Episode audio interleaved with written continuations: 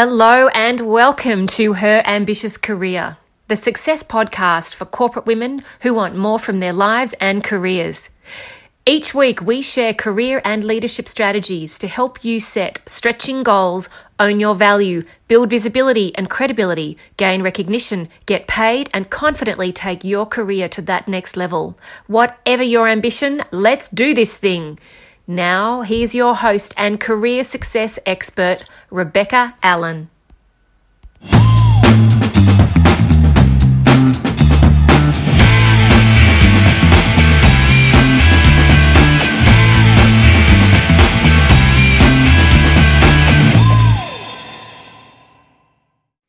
Ladies, welcome on into the show. We're absolutely delighted today. I actually have two guests with me today. Hi, Ingrid. Hi, Jackie. Hi, Hi. Rebecca. Hi, listeners. Hi. So today we have co-hosts of a podcast, Midlife Money Matters, Jackie and Ingrid. So in her own right, Ingrid is a financial educator and author, and Jackie is a financial advisor and chartered accountant. And today we're coming together because we wanted to bring a really interesting episode all around generalist information on saving for retirement and how important that is for women. So maybe we could start with you, Ingrid, with regards to, um, you know, learnings and mistakes that people make when it comes to saving for retirement. What would you say is the number one sort of challenge that women have when it comes to saving? Well, what I've noticed from observation, um, from discussions with people I know, as well as people in various media, there's a few things, and they pretty much all come back to the same mistake, if we like, which is a type of avoidance. When I hear, listen to people in their thirties or forties saying things like, well, retirement is so far away, and combine that with that there are so many other priorities right now, they truly believe that they'll get to it, I'll pay attention to it closer to the time. And honestly, I can say that this truly was me in my thirties and forties, because it just felt like something I would never do. It was so far, you know, leaving that permanent workforce and retiring did feel like a long way off. So I know it can feel like that. So when something feels a long way away, we tend to want to leave it till later, and we avoid doing something right now. And that's the thing with saving and planning financially for later life. Leaving it till later is not really an option. So as women get into their forties and into their fifties, the realization that retirement is getting closer, they start listening to the media and the financial commentators and maybe friends and social media groups. Yikes, I haven't got enough. Yikes, I didn't start early enough. I haven't paid enough attention. So they start to investigate, and many then start to feel overwhelmed by the amount of information available and the hype that's in the media. And I've heard women, really smart women, say this is all too complicated, which results in even more avoidance and truly not paying attention. So the biggest mistake I see is avoidance. And what I suggest that people can do is pay attention earlier. And the two points I'd make here is, one, believe it is much easier than you think it is going to be. And it really doesn't take that much effort. And it's one of the things that we avoid. And then when we tackle it, it's like, oh, it actually wasn't that hard after all, was it? We all know that feeling. Absolutely, yeah. absolutely. What's your observation, Jackie? Uh, yes, I'd agree with Ingrid on that. Uh, I see lots of anxiety um, from women in their early fifties and above about this. Um, but really, as Ingrid says, uh, it's most of the women that I see are well-educated and successful in their work, and um, they can easily get their head around this if they want to focus on it. Uh, I'd like to also mention something else here uh, that I see with women every day, um, with parents generally, but particularly with women, and that is continuing to support their children, their adult children, at the expense of saving for their own retirement. This is, I think, cause a lot of talk about this in the media at the moment, the bank of mum and dad. Uh, Ingrid particularly likes to talk about this. um, and this can, this can be different things. I mean, we see different things with different clients. So it can be, you know, letting your adult kids live in, in your own home and, and not pay board, or helping them with a large home deposit, or buying a car for them. Uh, I read an interesting article in the Financial Review the other day. It said that the number of kids uh, aged twenty to twenty-nine um, working kids um, in Australia who's still living at home was around eight hundred thousand, which is a lot. That is a lot. Um, and it, it's it, it's okay to help your kids, I think. Um, I mean, we all we all do that uh, if you can afford it, obviously. But I think please, please get your own retirement plan in place first and make sure that you can, you know, afford to help the kids. I think uh, I would say I see this, you know, at the other end of, of the of the journey uh, when, when older people don't have enough money. Uh, I think the best gift that you can give your kids is not to be dependent on them in later life. Yeah, absolutely. It's one of the greatest things, I think, in terms of being parents is teaching independence, whatever yes. that kind of might be, you know, whether it's financial independence or otherwise, but that's got to be one of the biggest gifts you can give your kids. Yes, um, I agree. Going back to what you were saying earlier, Ingrid, about, you know, not sort of waiting too long to save and starting to think about it too late and feeling like it's all too hard. When would you say would be a, a sort of a really positive time in your life to really start thinking about retiring and, and what you need to do? Well, I love that expression about the best time to plant a tree was twenty years ago and the next best time is today. And honestly, I think that applies to this, any kind of savings. The research indicates that more than seventy percent of retirees say that the number one thing that they would tell their younger self is save and invest more and start earlier. Um, and that's them speaking from the perspective of hindsight. So the earlier the better is the answer here. And for a couple of reasons. Um, the first one is compound interest. It's one of my favourite things. You know, Albert Einstein said it's actually the eighth wonder of the world. The money you save and invest today earns interest and grows and grows exponentially, building on itself, building interest on interest. And there's a number of examples of compound interest, you know, savings account, term deposits, stocks, superannuation. The idea is to put money in and let the money do the work. And as we do with superannuation, and as Jackie said earlier, you know, um, there's generations now have been having compulsory superannuation since they started work, and that is really going to make a huge difference. Mm-hmm. So money invested and saved can work twenty-four hours a day, seven days a week. You and I can only work so many hours a week or a day, and we can increase our earnings, and that's when we add more to savings and investment. And I think the second reason to start early um, with thinking and planning is to take full advantage of the various types of saving plans and to maximise the benefits through government and taxation. And those are definitely worth exploring, no matter what income bracket or stage of career people are at. And that's where it's great to talk to your um, accountants, your financial people about what are the benefits that you can take, because there's some really great benefits that can be taken um, advantage of younger, so that that helps to compound that interest later. Jackie, do you have some thoughts on that one? Uh, yes, I do. I think um, there's a saying that um, no one ever retires when they think they will. And I think that's very true. I see lots of clients who don't have a retirement plan or much super, particularly women, uh, and they always say to me, oh, I'm going to work till I die, or I'm going to, I'm never going to retire. But sadly, the reality is that most women in Australia retire at the age of fifty-two, um, usually not through their own choosing. I think ageism is alive and well in the workforce. Yeah. And so it might be a, work, a redundancy, or it might be an illness that leads to this decision, and that it gets it gets forced on them. It's not their own choice. And I think people need to remember that you can't access an age pension in Australia now till you're sixty-seven. So that's a long way from fifty-two. And you also can't access your super until age sixty.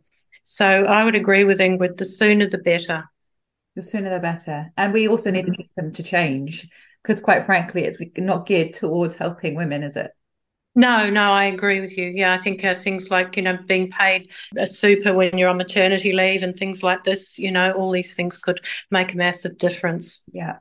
So Jackie, out of interest, you know, if you if you were able to give somebody some thoughts and ideas as to that first step, like that one thing that you could do straight away, you could do today even, what would that advice be? That they could do right now, I think try and get uh, a handle on their super. I think that would be, you know, a lot of people I see, they might have had multiple jobs and they their super could be, you know, all over the place. I think that that's something younger women could do right now. I find a lot of people, when I have a first meeting with them, they'll say to me, you know, I'll say to them, well, where, you know, like we're looking at your assets. A lot of people don't think of superannuation as one of their assets, but actually obviously it is. And I say, you know, where is your super? And they struggle to tell me a lot of the time, and they sort of go back and, you know, find it and send me the stuff, and they really don't have a handle on on where their super is, how much it is. They, they're they're not aware of the things they can do to build it up, like salary sacrifice and other ways that they can contribute. You know, I mean, their employer puts in super for them, but they're not really um, following this or, you know, aware. And sometimes, you know, if they work for a smaller employer, that they, they may not even be paying the super for them, and they might not realise this until too late. So I think that people could just focus on their super Uh, and find out where it is. If it's this, you can go onto the A T O website and, and, you know, find lost super and try and consolidate all your super into one account. Make sure that, you know, your fees that you're paying on that account aren't too too high, and that you've actually got an understanding of where it's invested. So if you're younger, you know, and you've got a longer time to invest, then maybe it's a good idea to have your super invested in, in an option with, you know, a higher growth option that's going to earn more over time. So you get a chance for it to build up. You know, I've seen people, young people I see, and they've got their super invested in a conservative option that's earning about, you know, two or three percent a year, when you've got inflation at the moment running between six and seven percent. So in effect, that's going backwards. And the impact of that decision over twenty or thirty years is going to make a massive, you know, massive impact on their retirement. Beautiful. So that would be one thing I, I would say right up front. Yeah. I'm just going to mm. jump in there. If, if you're listening from overseas, you're not in Australia, super, just so you know, is superannuation, which is essentially your pension fund. Just mm. to clarify, sorry. Ingrid, what are your thoughts on that? Yeah, and the other thing, it's five oh one k in the U S, so that's the same thing. I, I would just piggyback off the back of what Jackie's saying there. I think, um, you know, that idea of making sure you've got one fund, um, making sure you've got, I think, a, a very important thing, and nobody really wants to think about dying, but your will, a lot of people go ahead and make a will or do some sort of estate planning, but the superannuation money is actually never included inside that. So your superannuation, there's a separate document inside superannuation called your binding um, death nomination, and what that says is where your superannuation will go, because it's not included in your estate. And that, depending on what fund you're in, can be quite traumatic for a family if anything happens. And I know everybody thinks it's never going to happen, but things happen. Um, so making sure that's up to date. And um, but also just, you know, taking the time to have a look at, you know, where is your recent superannuation statement, maybe having a look at it every quarter or every um, six months and just make sure that you can see the deposits, as Jackie was saying. I think it's really part of its mindset and belief that, that this actually is something to be paying attention to, because it can actually build up quite substantially. And Jackie mentioned it, but you can actually add extra money into your superannuation. I know when I worked for one of the corporate companies, our superannuation, it was more, and then we could pay another four or five percent. And, you know, I did that thirty years ago, twenty-five years ago, and that's that has compounded, which allows me to have the sort of life that I have now, and because that money's there, and tracking to make sure it's in the sorts of investments that will go forward. And honestly, I'm with Jackie, you know, like Jackie's a financial advisor. I'm not an advisor, I'm an educator. But I say, if you don't understand how all this is working, then go and see somebody in the industry. And your superannuation fund actually has advisors, and you can have sessions with them mm. to find out, you know, what they suggest. Now, they're always going to be kind of talking about their own products, but the more education you can get about this, the better. Yeah, mm. and I think taking ownership of it sounds to be like the the number one sort of driver there, is like not allowing yeah. it to, you know, passively happen without you actually thinking about, well, what do I want it to do for me, and and how do I need it to work for me? And like you say, pulling together the funds so that they're in one place, I think is absolutely really, really great advice, because mm. we move and, you know, we lose track of our own money, and it's our own money. You worked hard for that money. Just wanted to make one more point in regards to superannuation, or ge- more generally, because your podcast is aimed at probably younger women. Uh, this we've done an episode on insurance, but, you know, I think for younger women particularly as well, I think insurance, like risk insurance, is something that women should try and get their head around as well. You know, if you've got young children, you should consider, you know, do I need life insurance? Do I need income protection insurance? You know, these sort of things. And I think your super fund can be useful Um, in that way as well, because I know a lot of people, young people with, you know, big mortgages, particularly in the in the major centres, are stretched financially.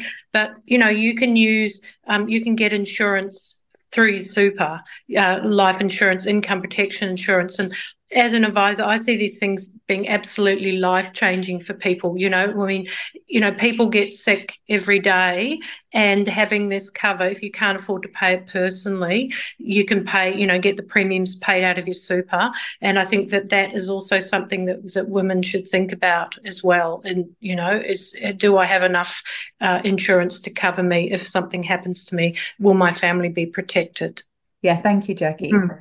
Sorry, and we have a great episode number six that actually talks about some of the different ways of, because sometimes the insurance premiums can look like they're quite expensive, but there's ways to not spend as much money on insurance and still have, um, we talk about some really interesting data, but still have enough protection. Um, so if anybody wants to find out a little bit more, episode six of our podcast goes deeply into some of the insurance options. Well, what we can do is we'll put a link to that episode into the show notes for this episode as well, and then people can Thank you. track back and yeah. find your other episode. That's completely fine.